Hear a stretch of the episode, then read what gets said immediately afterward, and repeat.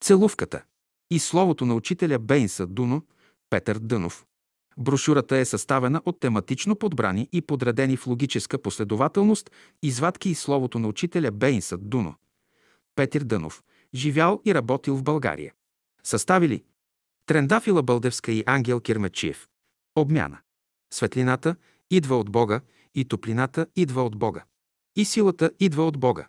Най-първо в себе си трябва да благодарим на Бога и да предадем после Божията светлина, тъй както Той ни е предал.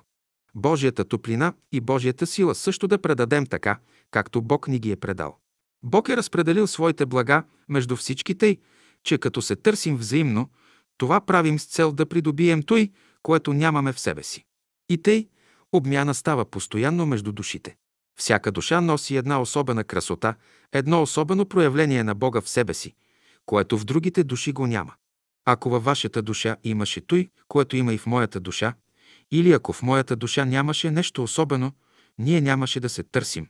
За да бъдете вие полезни, трябва да дадете от онова, което Бог ви е дал. Двама души, ако не се обичат, те не си дават от онова, което Бог им е дал. Ако няма правилна обмяна, те не може да се обичат, не може да служат на Бога. Той, което привлича хората един към друг, то е онова божественото от тях. Когато божественото се обменя от тях, те се привличат. Когато човешкото се обменя, те се отблъскват. Христос казва, даром сте приели, даром давайте. Това се отнася до благата, които идат от Бога, но по отношение благата на хората трябва да съществува правилна обмяна. Обмяна трябва да става между всички, да се движат нещата.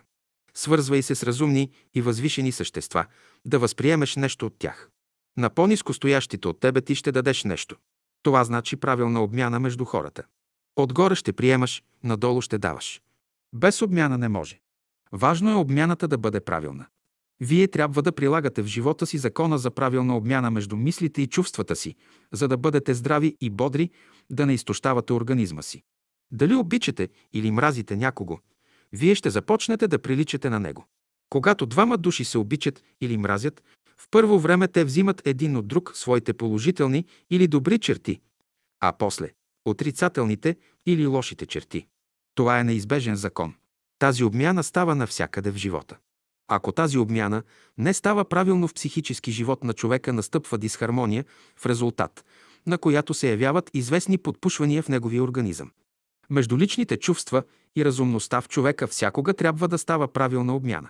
Докато човек върши своята воля, той живее в областта на личните чувства. Щом пожелая да изпълни волята Божия, той се издига в по-висока област, дето царува Божията любов. Правилна обмяна трябва да съществува между всички хора. Днес хората не са доволни едни от други, защото се затварят. Болният човек трябва да бъде затворен за себе си, защото няма какво да даде, но отворен към другите, за да приема от тях. Здравият човек обаче трябва да бъде отворен, да дава и да приема. Като четете някоя хубава книга, вие се отваряте, за да приемете нещо от съдържанието й. Като приемете нещо, което може да ви ползва, вие благодарите на онзи, който я писал. Човек трябва да приема красивите и велики неща отвън, но да е готов да дава нещо от себе си. Ако мислите за някой добър човек и се свържете с него, в съзнанието и в ума ви ще се яви светлина, а в сърцето – топлина. Ако мислите за някой лош човек и се свържете с него, светлината в ума и в съзнанието ви започва постепенно да се намалява. Също така и в сърцето настава известно охлаждане.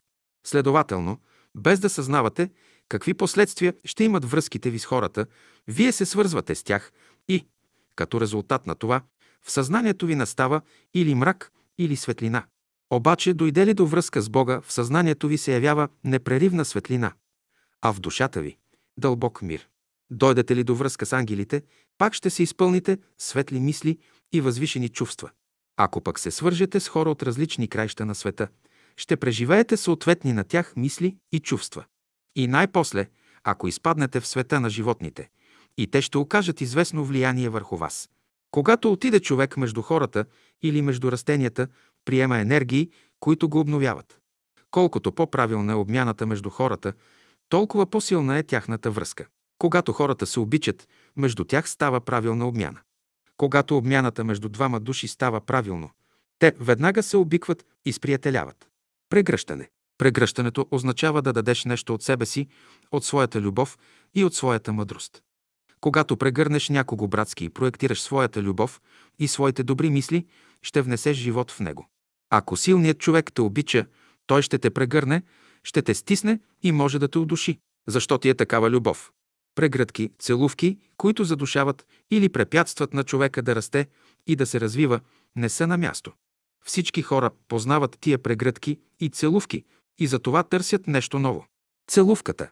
Онова, което жадува, което гладува, това е устата. Следователно, той състояние на човешкото сърце и този израз на човешката уста ние наричаме целувка. Онзи човек, който търси добродетелите, онзи човек, който търси правдата, той е който целува. Целувката. Това е една връзка с Божествения свят. Когато искаме да се свържем с Божествения свят, ние си служим с целувката. То е най-нишето в Божествения свят. Трябва да гледате на целувката с всичката чистота и святост. Тя е контакт, чрез който действа Божественият свят. И ако ти искаш със своята целувка да измамиш Господа, тогава не ще можеш нито да развързваш, нито да връзваш в света. Целувката е вратата, пътят на любовта, през която може да се влезе. Под целувка. Аз разбирам да обгърнете човека със своята светла мисъл. Както слънцето всяка сутрин обгръща човека със своята светлина, така и човека може да обгърне човека със своята светла мисъл. Това е истинската целувка, а не е въпрос за физическа целувка, както мнозина я разбират. Целувката трябва да се разбира в широк смисъл, да не изпадне човек в съблазън. Ако ти можеш да обгърнеш човека със своята възвишена свела мисъл, както слънцето го обгръща със своята светлина и топлина, по-добра целувка от тази не може да съществува. Човекът е започнал с целувката. Откак е почнал да яде, той е почнал да целува работите. Най-първо вълкът, като хвана овцата, не я ли целува, навсякъде я целува. Като я целува, къса от месото й. Нима орелът не целува. И той целува. Като хване жертвата си, от тук откъсне, оттам откъсне. Казват, кой е происходът на целувката. Тя има своето далечно минало. Вълците, като се окротявали, окротявали, най-после дошли до едно положение, едно същество да целуне, без да откъсне месото. Ти казваш, доста са прогресирали. Някой казва, какво голямо безобразие, аз го видях, прегърна жената и я целуна, казвам. Действително голямо безобразие, защото този, който прегърна жената, аз го зная, той едно време беше като орел. И той ги хващаше жертвите си с краката си. И като ги хване, изяде ги. А сега казва, никакъв орел не съм аз, и вълк не съм, а човек не мога да те изям. Да те обсебя не мога и за това те целувам. Не е хубаво това нещо, но като вземем неговия минал живот и сегашния, казвам, това е най-голямото добро, което той може да направи. Но той не трябва да се спира и там, защото устата му може да е нечиста и да остави едно малко петно на нея. По някой път той, за да докаже, че я обича, като я целуне, че я стисне с зъбите си малко. И аз съм виждал моми, които като се гледат, гледат, казват, зъбите ти останаха, като ме целуна. Много ме стисна, има целувки, не само физически, има и духовни целувки. Сега хората някой път много често се целуват. И даже някой така те целуне, че дълго го помниш. Сега това е външната страна. Вие не сте разглеждали какво е онова дълбоко подбуждение на оня мъж, който иска да прегърне една жена, която не познава. Той вижда една красива жена, прегърне я и я охапе. Какви са подбудителните причини и той сам не знае. Тя се възмущава от неговата постъпка. И тя не знае защо се възмущава. Кои са подбудителните причини на нейното възмущение? Аз обяснявам другояче въпроса. Ако аз съм едно хубаво писмо и дойде един и ме зачеркне, зачеркне онова, което е писано и не може никой да го чете, сега в какво седи лошевината? Не, че е хванал писмото, но че го е зацапал. Той не трябваше да зацапва писмото така, че да не може да се чете. Що ме зацапал, той писмо. Той е направил едно престъпление. Ако човек с всяка една целувка затрива това писмо, момата е написано писмо, тогава тази целувка не е на мястото си. Нищо повече. Ако човек целува и писмото става по-ясно, на място е. Ако се зацапа писмото, не е на място. Много от сегашните хора не знаят да се целуват. Това не е нищо друго, освен измама. Според мене, докато хората не се научат да целуват, не може да се говори за никаква култура. Кой е измислил целувката? Целувката има далечен происход. Тя е била известна още преди съществуването на човека. И животните, и растенията се целуват. Животът се изразява само в целувки. Вземеш хляба, туриш го в устата и го целунеш. Вземеш водата, туриш я в устата и я целунеш. Приемеш въздух чрез устата си, пак го целунеш. Въпреки това казваш. Омръзнаха ми тези целувки. Оплакваш се от целувките, но без тях ти ще обеднееш и отслабнеш. Ако целуваш както трябва и на място, човек ще станеш. Ако не целуваш правилно, от тебе нищо няма да излезе. Всеки е целуван, всеки е целувал, но никой не се е запитал, отде произлиза целувката. И светлината целува човека. Като минава през очите му, тя го целува. Приятна е целувката на светлината, защото носи живот. И въздухът, който минава през носа, целува.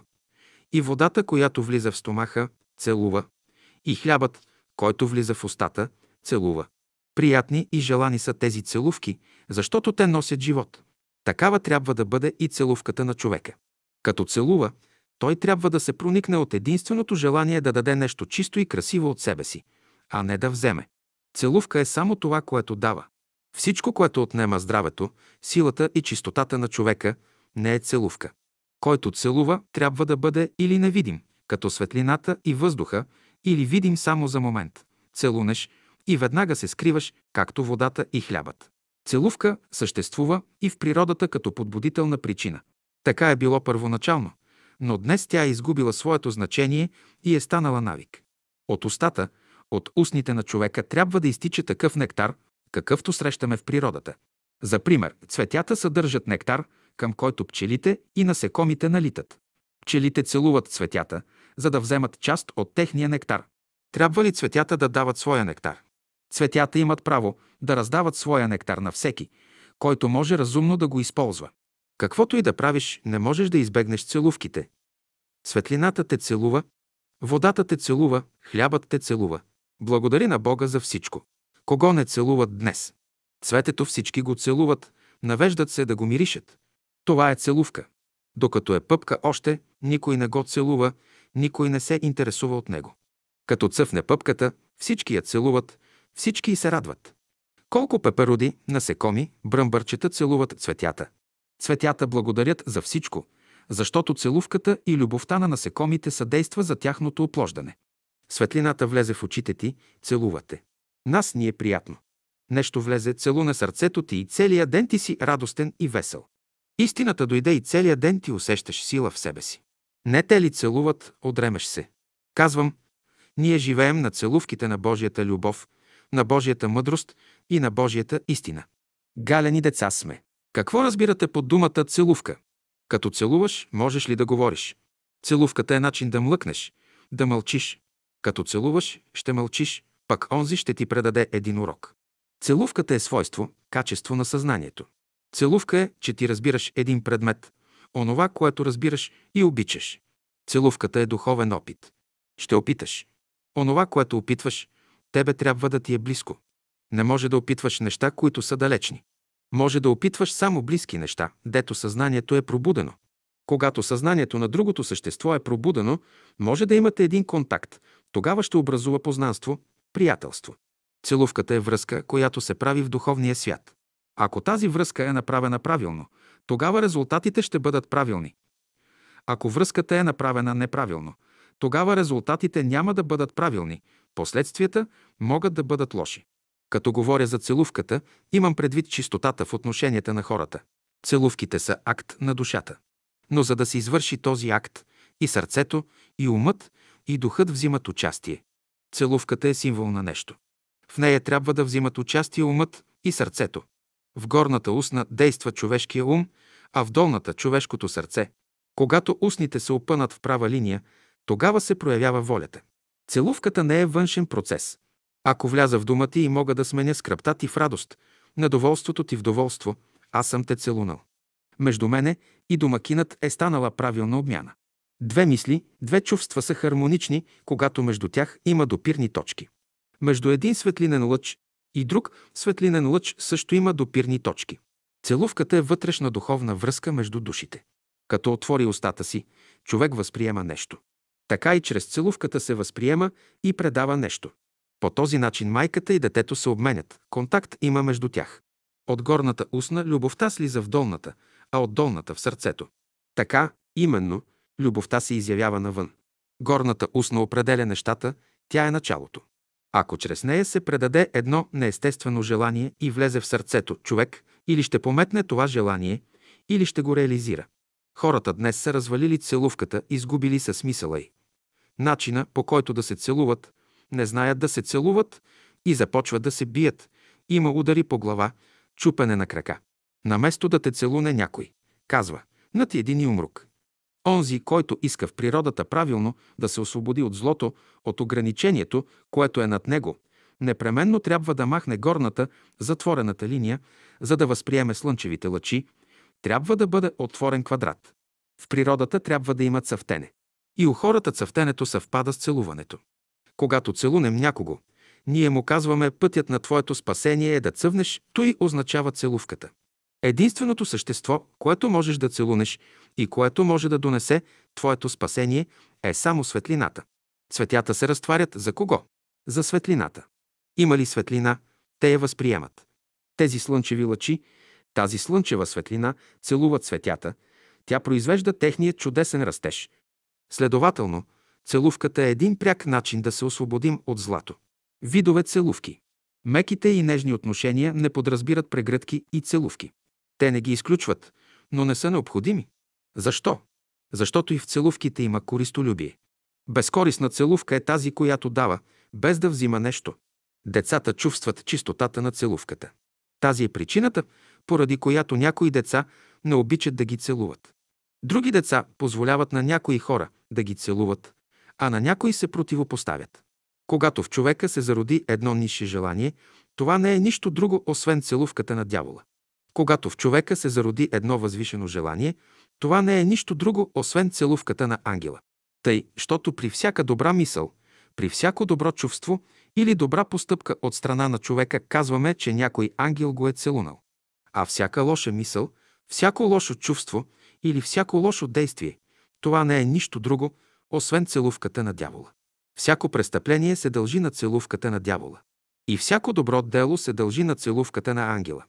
Когато ви питат, може ли двама души да се целуват едновременно? Не може, то е немислимо. Или мъжът ще целува, или жената, или братът, или сестрата, или господарят, или слугата. Тъй седи законът. Двама, които се целуват едновременно, не разбират този закон и от такава целувка не може да има никакви добри резултати. Желая ви да имате божественото целувание на ангелите, на добрите хора, а не тоягата на лошите хора. Тая тояга не може да донесе нищо, а целувката всичко може да донесе. Има целувки, които носят здраве. Има целувки, които причиняват болести. Човек е динамо, което в различни моменти произвежда различни сили. Същото се казва и за устата. В различни моменти тя произвежда различни енергии. Долната устна е проводник на пасивни сили, а горната – на активни. Ако целувката е идеална, проникната от любов, тя повдига човека. Ако целувката произлиза от трите свята – физически, духовен и божествен, считаме я идеална. Срещам понякога мъж и жена се целуват на улицата. Казвам, защо се целуват? Той иска нещо от нея. Когато видя, че тази целувка е чиста, мене ми е приятно и казвам. Ето двама души, които могат да живеят по Бога. А като погледна други, казвам. Далеч са още те. Целунах този човек. Целунал си го от интерес. Той ще търпи ден-два и след това ще те отблъсне. Еднообразните целувки умъртвяват човека. Целувките на някой изсмукват енергията на човека. Тези целувки са подобни на смукала, които не извличат лошата и нечиста кръв от човека, а чистата. Достатъчно е да получиш 10 такива целувки, 10 смукала, да видиш какво представят те. Аз взимам думата целувка в широк смисъл, не само по форма. Всеки, който размътва ума и сърцето на човека, дава целувки като смукалата на пияницата, обаче не изсмуква само нечистата, но и чистата кръв. Христовото учение не търпи такива целувки, то изисква навсякъде и във всичко хармония. Разрешете задачата за трите целувки. Братски ли са, сестрински или са целувки приятелски. Една млада, красива и интелигентна жена се оплакваше, че след като дохождал един господин няколко пъти в дома им, най-после пожелал да я целуне. Тя искаше да разбере коя е причината за тази негова проява. Казах и, че той може да изпитва братски чувства към нея, но тя не остана доволна от отговора ми. Пожела да й обясни как се познава истинският брат от онзи, който само се представя за такъв. Истински брат е онзи, който има еднакъв пулс, еднакво съдържание на кръвта с вашата. Братска, чиста целувка е онази, която е в състояние да лекува всички болести. Ако болният оздравее от вашата целувка, тя е чиста, идеална. Ако здравият се разболее, тя не е на мястото си. Идеалната целувка възкресява мъртвия, а обикновената целувка е в състояние да разболее и здравия. Някой казва да те целуна казвам. Като брат, като сестра или като предател ще ме целунеш. А сега светът е пълен с предателски целувки, от единия край до другия. И мъже, и жени са покварени от тези предателски целувки. Разбирате ли? Следователно, това още не значи, че целувката е нещо лошо. Тя е благородна, но въпросът е как се дава. Целунете се и се прегърнете с целувания свето. Днес хората са изопачили целувката. Изобщо те не се целуват, а когато се целуват, правят това тайно, никой да не ги види.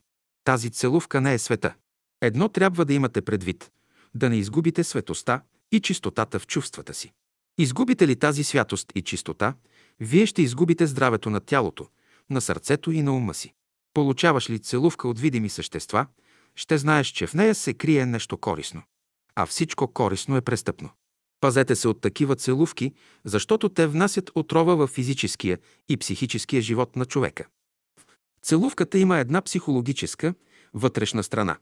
Когато се говори за устата, това са електрически органи.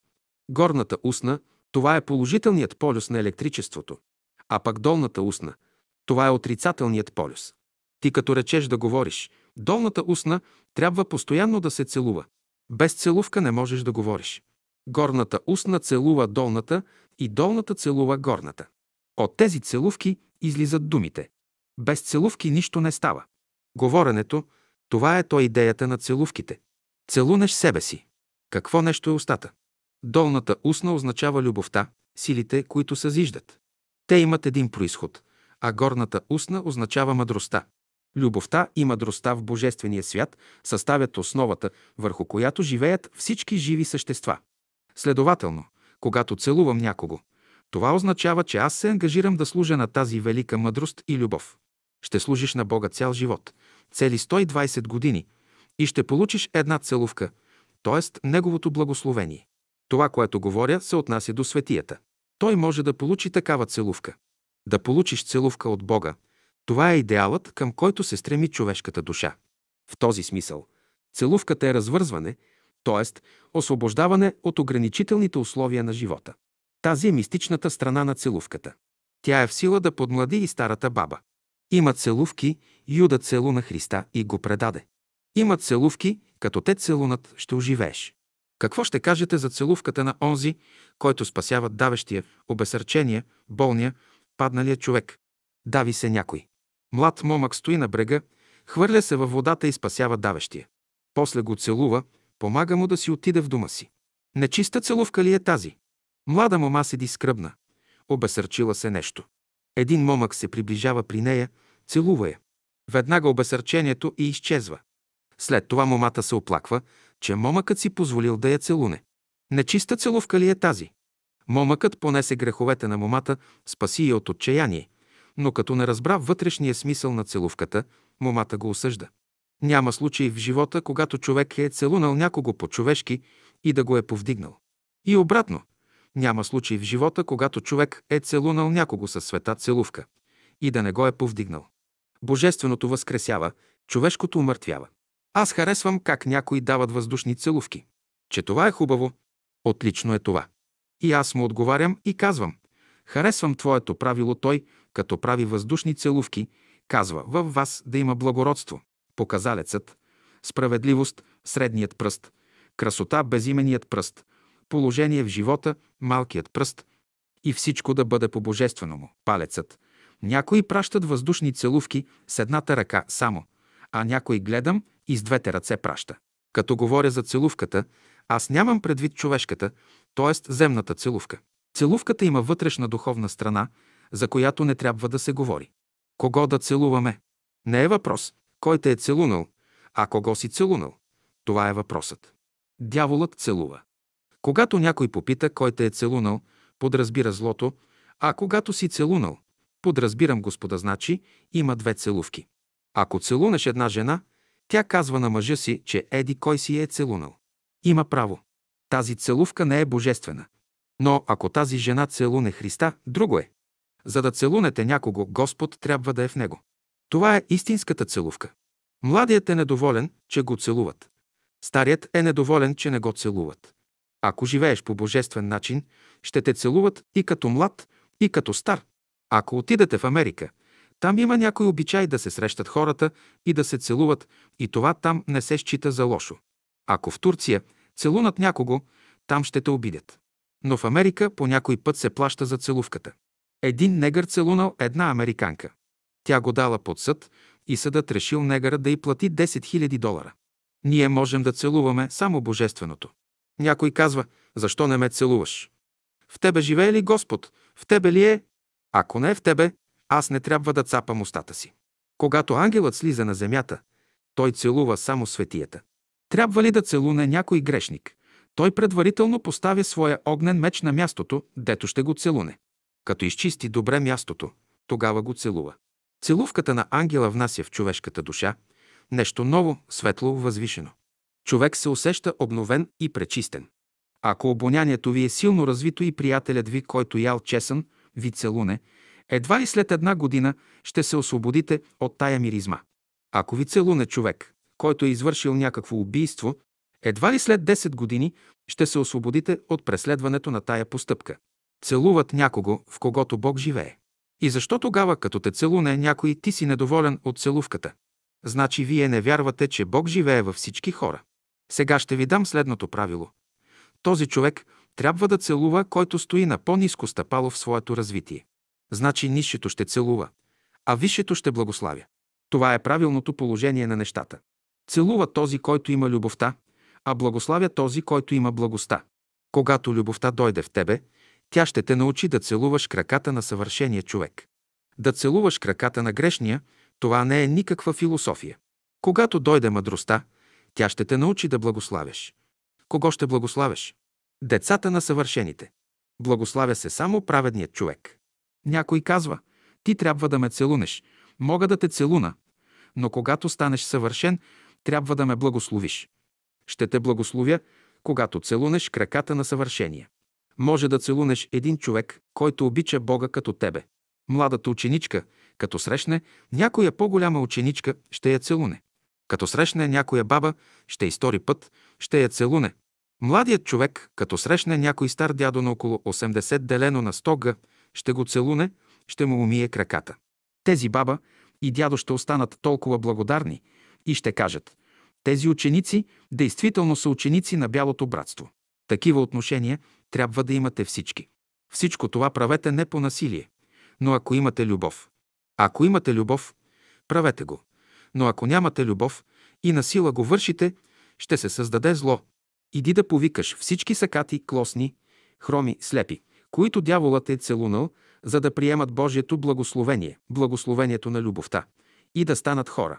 Та, когато поканите някой свой брат на огощение от дома си, не трябва само да му дадете да яде, но ще го прегърнете, ще го целунете, та като излезе от дома ви, да помни, че сте го целунали, че сте му дали нещо от благословението на любовта.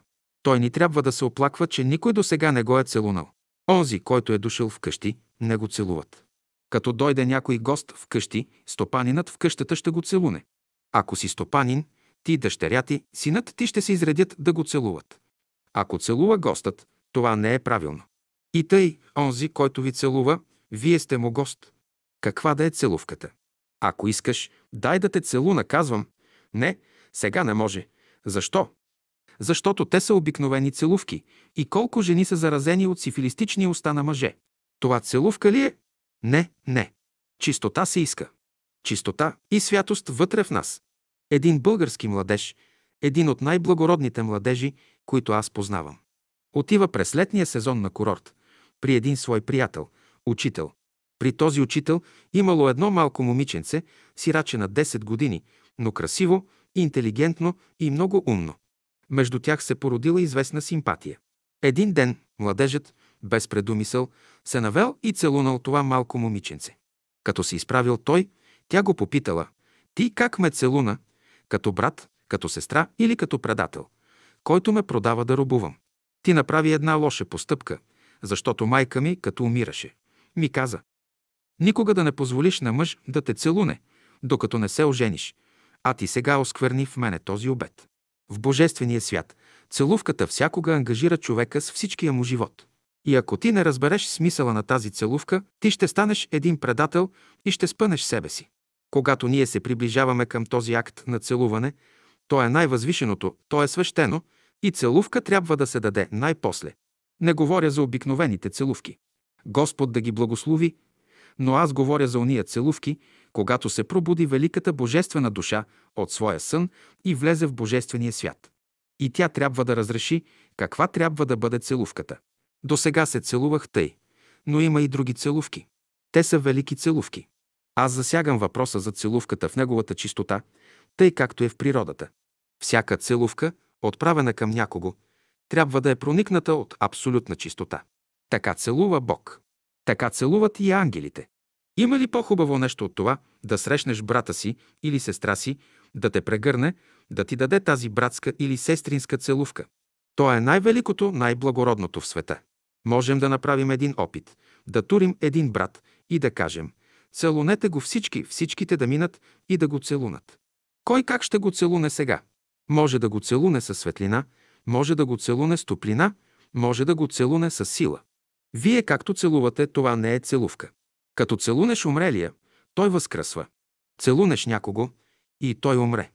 С любов, като целунеш умрелия, и той ще възкръсне. Като целунеш любов, ти се радваш и този, когато целунеш, и той се радва. Не се ли радваме, това не е целувка. Целувка може да има само между хора, които са завършили своето развитие, чието души са обгърнати с любов, чието умове са оградени от мъдрост и чието духове са проникнати от истината. Само те могат да си дават целувка. А това е велик закон. Какъв? Да те целуна. Но ако нямам любов, какъв ще станеш? Ще станеш червен. Ако нямаш мъдрост, ще оглупееш. Ако истината я нямаш, ти ще се опорочиш. Кога да целуваме? За да се даде целувка, трябва да се стопли вашето сърце. За целувката се изисква голямо геройство. Той бил млад лекар, много способен, талантлив. На млади години той се заинтересувал от окултизма в някое братство. И там той трябвало да даде обещание 10 години да не даде никому, нито на мъж, нито на жена, да го целунат, нито даже ръката му. Един ден го въвеждат в едно благородно семейство. Там имало две малки момичета, едното на 10, другото на 12 години. По-голямото 12 години било заболяло от тифусна треска. Идва този доктор и сполучва да го излекува. Когато момичето оздравяло, идва малкото момиченце при доктора и иска да го целуне, задето той излекувал сестричето й. Не дей ме целува, каза лекарят, не дей и лицето ми е нечисто, не го целувай. Тогава дайте поне ръцете, не, не дей, не ги бутай. Защо да не ги целувам? Аз толкова съм ти благодарна, защото ти спаси моето сестриче, но и ръцете ми са нечисти. Като стана чист, а ти като станеш голяма мома, аз ще дойда и може тогава да ме целунеш. Но след 10 години, тогава аз не мога. Какво ще кажат мама и тате? Хората какво ще кажат? Тогава аз ще те целуна. Сега ме целуни. Сега не може малкото момиче не разбрало този особен доктор. И казва, аз сега съм малка и няма опасност. Не, не сега. Не съм чист, след 10 години ще бъда чист тогава, но тя му казала. Тогава може да бъда оженена. А ако ме намериш оженена, тогава не можеш да ме целунеш. Сега, ако искаш, целуни ме. Момиченцето намира, че сега му е времето. Той намира, че не му е сега времето. Вие се намирате в едно неразбиране на живота. И от едната, и от другата страна. Мъже и жени всякога имат противоречия в света. Ние възрастните казваме, дали да целуна, няма ли да се заразя. Децата не философстват. Ако трябва да целунат някого, целуват и нищо повече. Ако моята целувка ще бъде в състояние да излекува някого, ще го целуна. Не може ли да стори това? Няма да го целуна. Всяка целувка трябва да носи в себе си известно благо. Често хората целуват ръката на старите, на децата. Какво означава целувката? Има ли смисъл да целувате ръката на някого и кога трябва да я целувате? устата с двете устни, горна и долна, представят вход, през който минават енергиите на природата. Когато между ума и сърцето на човека има хармония, целувката е на място. Обаче, ако между ума и сърцето на човека в даден момент съществува някаква дисхармония, човек не трябва да целува. Тази целувка не само, че не допринася нещо хубаво, но предизвиква пакости и неприятности. Казано е в писанието. Целунете се със свето целувание света, благословена целувка е тази, която иде от човек, в когото всичко е в хармония. Има смисъл да целуваш човека, когато той може да ти даде нещо. Чрез целувката се предават известни енергии, от които хората се нуждаят. Не може ли човек да предаде от себе си енергия, която да повдигне ближния му, по-добре да не целува? Целувка, която понижава състоянието на човека, води към падение. В този смисъл, целувката трябва да внася живот, енергия, здраве в човека. Не внася ли това нещо, тя не е на място. Тя е целувка, която омъртвява човека. Ако целувката може да отпуши запушения извор и водата в него да започне да блика, тя е на място. Ако целувката внася здраве в болния и възкресява мъртвия, тя е на място. Има целувки, като те целунат, ще оживееш. Аз зная един пример. Отива един при един умрял герой и го целува, и той оживява. Всички го целуват, но този като го целува, става. Тази целувка е на място. След като целунеш човек и го занесат в гробищата да пъшка, това не е целувка. Целувка е да освободиш човека от големите страдания, в които е паднал. Да знаеш как да даваш на време една хубава мисъл, да възкръсне човешкият ум, да знаеш да дадеш едно хубаво чувство на сърцето, че сърцето да възкръсне, да знаеш да дадеш една хубава постъпка, да занесе сила на човека. Когато тялото е наранено, нямаш право да го целуваш. Този човек го боли крака, повредена е кожата му, какво ще го целуваш? Като го целуваш, ще му причиниш болка. Като заздравее кожата, като дойде, тогава може да го целуваш. По някой път трябват целувки. В целувките трябва да дадеш. Сега по някой път питате дали трябва да се целуваме. Целувките са забранени, понеже чрез целувките много болести се предават. Ако целунеш прокажения, ще те хване проказата. Ако е сифилистичен и ти го целунеш, може да те хване сифилисът. Не е позволено на прокажения да целува. И на светията не е позволено да целува. На светията дават задача да целуне един прокажен и ако не го целуне, носи отговорност. Целувката на светията е лек за прокажения. Тя носи благословение за него. Задачата на светията е да лекува болни, да повдига паднали, да възкресява мъртви. Може ли след това болният, който е оздравял, мъртвият, който е възкръснал, да не благодарят? Прокаженият, който е излекуван, ще благодари, ще целуне светията, но неговата целувка е чиста, пропита с благодарност и любов. В друг живот прокаженият може да бъде млада, красива мома и дето срещне светията, тя ще го целуне и прегърне. Трябва ли да гледате на тази целувка като на престъпление? Тя ще сгреши, ако не го целуне. Как гледат обикновените хора на целувката? Това е друг въпрос. Важно е да целуваш с благодарност, че някой ти е помогнал да се излекуваш. Желаете ли да целунете някоя мома, вие трябва да искате позволение от нейния велик баща. Как ще получите това позволение? Ще се молите ден, два, три, ще пишете писма на баща й и ако той ви позволи, може да я целунете. Така трябва да постъпват младите моми и момци, когато искат да изразят едно красиво чувство. Ако така постъпваха, грях нямаше да имат, но понеже не спазват този закон, грехове правят и страдания имат. За да изпитва чувствата си, човек трябва да прави умствени маневри. Едно чувство е чисто и свято, ако човек еднакво го отправя и към младата мома, и към 100 годишна баба. Отвратили се от бабата, неговото чувство е користолюбиво. Едно сърце, един ум, една душа, един дух живеят и в младия, и в стария. Дойдете ли до външната форма на нещата, там въпросът е друг. Младата мома е повече желана от бабата. Това различие именно води до падане. Това различие говори за отсъствие на благородство в човека. Ако чувствата на човека и в младия, и в стария са издържани, това говори за присъствие на Божественото в него. Къде да целуваме? Някои казват да се целунем. На кое място? По крака, по челото, в устата или ръката. Не е безразлично да ще целунеш човека. Мястото, дето си целунал човека, определя отношенията помежду ви. Какво правят католиците? Като отидат в Рим Искат да видят папата, да му се поклонят, да му целунат краката. Така постъпват някои момци. За да покажат любовта и уважението си към своята възлюбена, те падат на колене пред нея и целуват краката й. Значи и момата е папа за своя възлюбен. Когато майката роди, не е целува ли детето си? Колко пъти тя го целува по крачето, по гърба, по лицето? Дали не го целува? Не се чудете, че хората целуват краката на папата. И вашето дете е папа. Как да целуваме? Природата е скрила в целувката една от великите тайни. Който може да целува според изискванията на природата, той ще получи нейното благословение. Ако не знаеш да целуваш, няма да получиш благословението на природата. Понякога почувствате любовта като стремеж и си казвате, хайде да се целунем, тогава събират се двама, радват се един на друг като гугутки и цап, целуват се. А след това казвате, ох, какво направихме? Аз не казвам, че целувките са лошо нещо, но във всяка целувка трябва да има съдържание на любов. Всяка целувка, в която няма любов, е престъпление, а всяко престъпление носи след себе си нещастие или за сърцето, или за душата. Аз не съм от онези, които казват, че е грешно да се целуват хората. Може да се целувате, но как? Ще се спрете, ще застанете пред Бога и ще запитате, Господи, мога ли да изкажа Твоята любов? Ако Господ ви проговори и каже, изкажи любовта ми, тогава може да се целунете.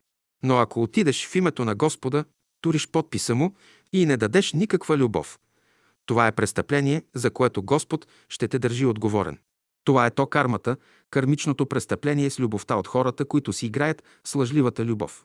Като целува, той трябва да се проникне от единственото желание да даде нещо чисто и красиво от себе си, а не да вземе.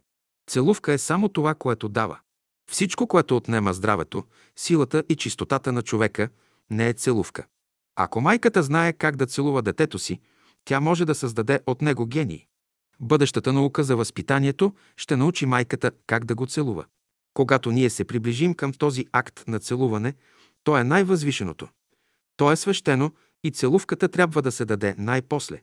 Майката я дава, защото майката има право да целуне дъщеря си.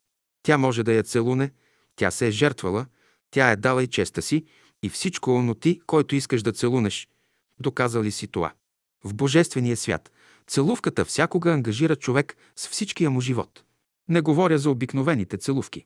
Вашите хиляди целувки, Господ да ги благослови, но аз говоря за уния целувки, когато се пробуди великата божествена душа от своя сън и влезе в божествения свят.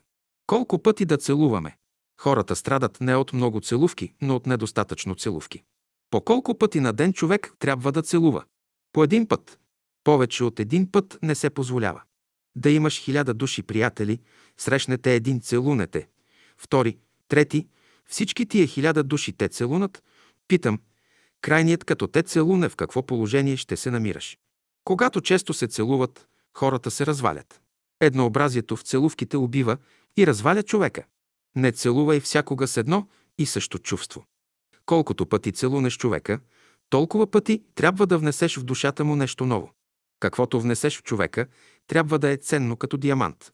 Ако с целувката си не можеш да внесеш нещо ценно в душата на човека, не го целувай. Не можеш ли да внесеш ценното, ще отцапаш душата му. Никой няма право да цапа. Този, когато обичаш, колко време трябва да го гледаш в очите, този, когато обичаш, колко време трябва да го държиш за ръцете. И този, когато обичаш, колко време трябва да го държиш в прегръдките си. Ние казваме дълго време. Не, не трябва дълго време. Майката колко време носи детето си на ръце? Колко години? Някои казват, ама аз изгубих любовта си. Жената се оплаква на мъжа си едно време. Докато бях млада, ти ме обикаляше, целуваше ме, а сега не ме поглеждаш. Ами, че така и детето може да каже. Едно време майка ми ме държеше на ръцете си, а сега ме остави на краката си да ходя. Ами, че кое е естественото положение? Жената да благодари, че не я целува вече мъжа ти. И мъжът да благодари, че не го целува вече жена му. Ами, че ако те целува още, той е паш. Щом те целува, ти ще дадеш нещо. Той те целуне, каже, милинка, ти ще идеш при баща си. Той е богат. Ще му кажеш, че Великден идва, нека си развърже кесията. Колко си хубава, гълъбче. И гълъбчето отива при баща си. Целува го. Татко. И тя иска нещо. Бащата казва, колко е добра дъщеря ми. Питам сега, Това любов ли е? Ние сами себе си лъжем. Често аз разглеждам човешкия живот. Срещам понякога мъж и жена се целуват на улицата. Казвам, защо се целуват? При баща или я праща? Той иска нещо от нея. Когато видя, че тази целувка е чиста, мене ми е приятно и казвам. Ето двама души, които могат да живеят по Бога. А като погледна други, казвам. Далеч са още те. Защо да целуваме? Всяка целувка трябва да носи със себе си известно благо. Целувка е да освободиш човек от големите страдания, в които е паднал. Майката, след като роди едно дете, знаете колко пъти трябва да го целуне. Всички уния деца, на които майката им даде много целувки, на децата им върви. От целувките на майката зависи прогресът на детето. Ако една майка не гали, не целува детето си, от той дете нищо няма да стане. Всички уния хора, които не са били целувани, много трябва да страдат, за да се облагородят. Аз бих желал, като целунете някой, той да се подмлади. Ако целувката е нещо истинско, нещо реално, то ако целунеш един умрял човек, той трябва да се съживи. Ако тази целувка е израз на божествената любов, този умрял трябва да стане, да се съживи и да възкръсне. Ако целунеш някого, който е наскърбен, натъжен, тази целувка трябва да му подейства като ток, трябва да го съживи. Последствие от целувката. Нали всички сте целували и сте били целувани? Какво сте усещали след целувката? Цяла нощ сте се въртели на леглото. Защо? Не сте целували Христос, а дявола. Там е мъчението. Дето се целува дяволът, явява се язва и злото се ражда. На жена, която е целувала един покварен мъж, лицето и почернява. На мъж, който е целувал жена, която не е на мястото на Христа, и неговото лице се разваля. Ако е бил чист, непременно лицето му се изменя. Целувката винаги произвежда един преврат или за добро, или за зло. Ако сте целували Христа, непременно ще светне лицето ви, но направили сте една грешка в целувката, винаги ще ходите наведени. Един ясновидец ми разправяше следното нещо. Гледам, казва Христос, застанал при една красива жена. Отвън много красива, но отвътре не, и говори, а от другата страна гледам и друг някой и говори. Христос си казва, жено, обърни се към Бога, любов ти трябва повече, за да се спасиш тогава и дяволът е пошепва нещо. На мястото, дето и говори Христос, тя постоянно си маха ръката край ухото, защото Христос и казва любов. А тя подразбира да любиш, значи да целуваш. Какво ще каже моят мъж? Тя плъцки разбира любовта. Целунал те някой, целунал е къщата ти, твоят автомобил. Какво престъпление има в целувката? Страшни са вътрешната целувка, вътрешните грехове и престъпления на човека. Чистота е нужна в света. Чистота в мисли, в чувства и постъпки. Никой не може да опетни чистия човек. Който има желание да използва другите, той себе си петни. Целунал те някой. Запитай се дали тази целувка очиства твоята кал. Когато синът или дъщерята целуват родителите си, те се радват, приятно им е. Когато чужди деца ги целуват, не им е приятно. Защо? Трептенията на тяхната любов не са еднакви. В любовта им има нещо нехармонично. Обаче, случва се, че някое чуждо дете има по-голяма хармония с този баща, отколкото неговото дете. Тогава бащата е доволен от тази целувка. Децата не обичат някога да ги целуват. Като целувате някое малко дете, то се сърди, недоволно е. Много естествено, целувката на хората не е всякога чиста. Детето плаче, сърди се, намира, че сте го опетнили. Някои деца се усмихват, като ги целуват, те чувстват хубавото, което се влива чрез целувката. Те се изтриват след целувката, но не плачат. Хората страдат не от много целувки, но от недостатъчно целувки. Аз засягам въпроса за целувката в неговата чистота, тъй както е в природата. Когато нещата стават правилно, както са поставени в природата, тя възнаграждава всички живи същества. Когато не стават правилно, природата наказва. Следователно, каже ли човек, че е недоволен, това показва, че той не е поступил според Божиите закони. Един изпаднал руски княз се оженил по любов за една млада, красива мома от високо происхождение.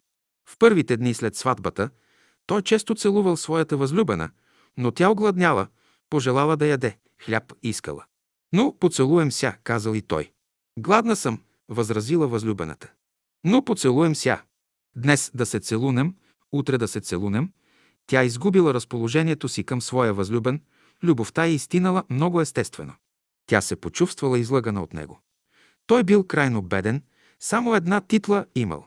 Човек не се нуждае само от целувки, много неща му трябват. Целувала Христа. Из беседата целувание ми не даде. Неделна беседа, изнесена на 8 януари 1922 година. Една случка, станала още преди 2000 години с една от големите грешници и развратници, които светът познава. Разврат от любов, разврат по любов, защото има разврат и без любов. Тази жена се приближила до едного от най-великите човеци, които някого са слизали на земята. Най-чистият човек, който някога се е явявал на земята. Най-възвишената душа, която някога е посещавала този свят, най-великият дух, който някога е озарявал човешката мисъл. Влиза тази жена, нахална ще я наречете, безочлива, съвсем безочлива, за да се приближи до най-чистия човек.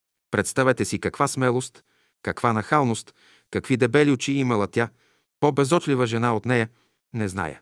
Тя е хроникирана в Евангелието и се поставя за един отличен пример. Знаете ли какво е казала тази жена, като е целувала нозете на Христа? Господи, заради Тебе извърших всички тези престъпления, като те търсех. Тук мислих, че си ти, там мислих, че си ти. Всички престъпления съм направила все заради Тебе. Това го направих не от зла воля, но нямах в себе си тази мъдрост да те познавам, а сега, сега вече те намерих. Аз представям тази жена като един идеал на любовта. Пък и не се церемони да изкаже любовта си пред цял свят. Да си представите за момент една такава жена, която е извършила едно престъпление, взима, че целува краката на мъжа си и казва «Зарад тебе направих всичките грехове, какво би направил един съвременен мъж?» Ще каже «Махни се от тук, ти ме опозори». Тя постоянно целуваше Христа. Тя постъпи според законите на природата, по закона на цъфтенето, за да покаже, че спасението е там. Значи, тя отваря душата си, тя отваря сърцето си, тя отваря ума и духа си, за да възприеме тези божествени лъчи. Обърна се на едно цвете. Христос казва, понеже постъпи тъй умно, прощават ти се всички грехове, които си направила в миналото. Тук имате една жена, която е отритната от цял свят и търси спасение. Тя е жената, която се дави и се хваща за Христа и казав, само ти, Господи, само Твоята любов, само Твоята мъдрост може да ме избави от той положение, в което съм изпаднала. Тази голяма грешница, откак съм влязал, не престава да целува нозете ми. А нозете това великото, това са божествените добродетели. Онзи човек, който търси добродетелите, онзи човек, който търси правдата. Той е, който целува тези крака. Вие не сте усещали онази любов. Ако тази божествена любов, с която беше въоръжена онази жена, която целуваше краката на Христа, хората биха я приложили, светът днес би се спасил. Две неща са потребни – смирение, като на тази жена, да познаем заблужденията си. Тази жена е познала, че пътят, по който върви, животът, който е водила, знанията, които е имала, всичкото и дало най-лоши резултати. И след всичко това тя казва, Господи, всичкото и сега изменям. Тази жена е изменила своя живот, после тя е станала една отлична работница на Христовото дело. Тя е изменила съвършено живота си. Нейният живот се измени от целувката. Следователно, ако и в нас влезе тази божествена светлина, и ние възприемем тази светлина и я целуваме, тя ще произведе всички тия добри резултати. И няма живо същество, което да се постави в положението на тази жена и на която Христос да не се изяви. Тогава Христос ще каже, прощават ти се греховете и сега се започва новото ти развитие.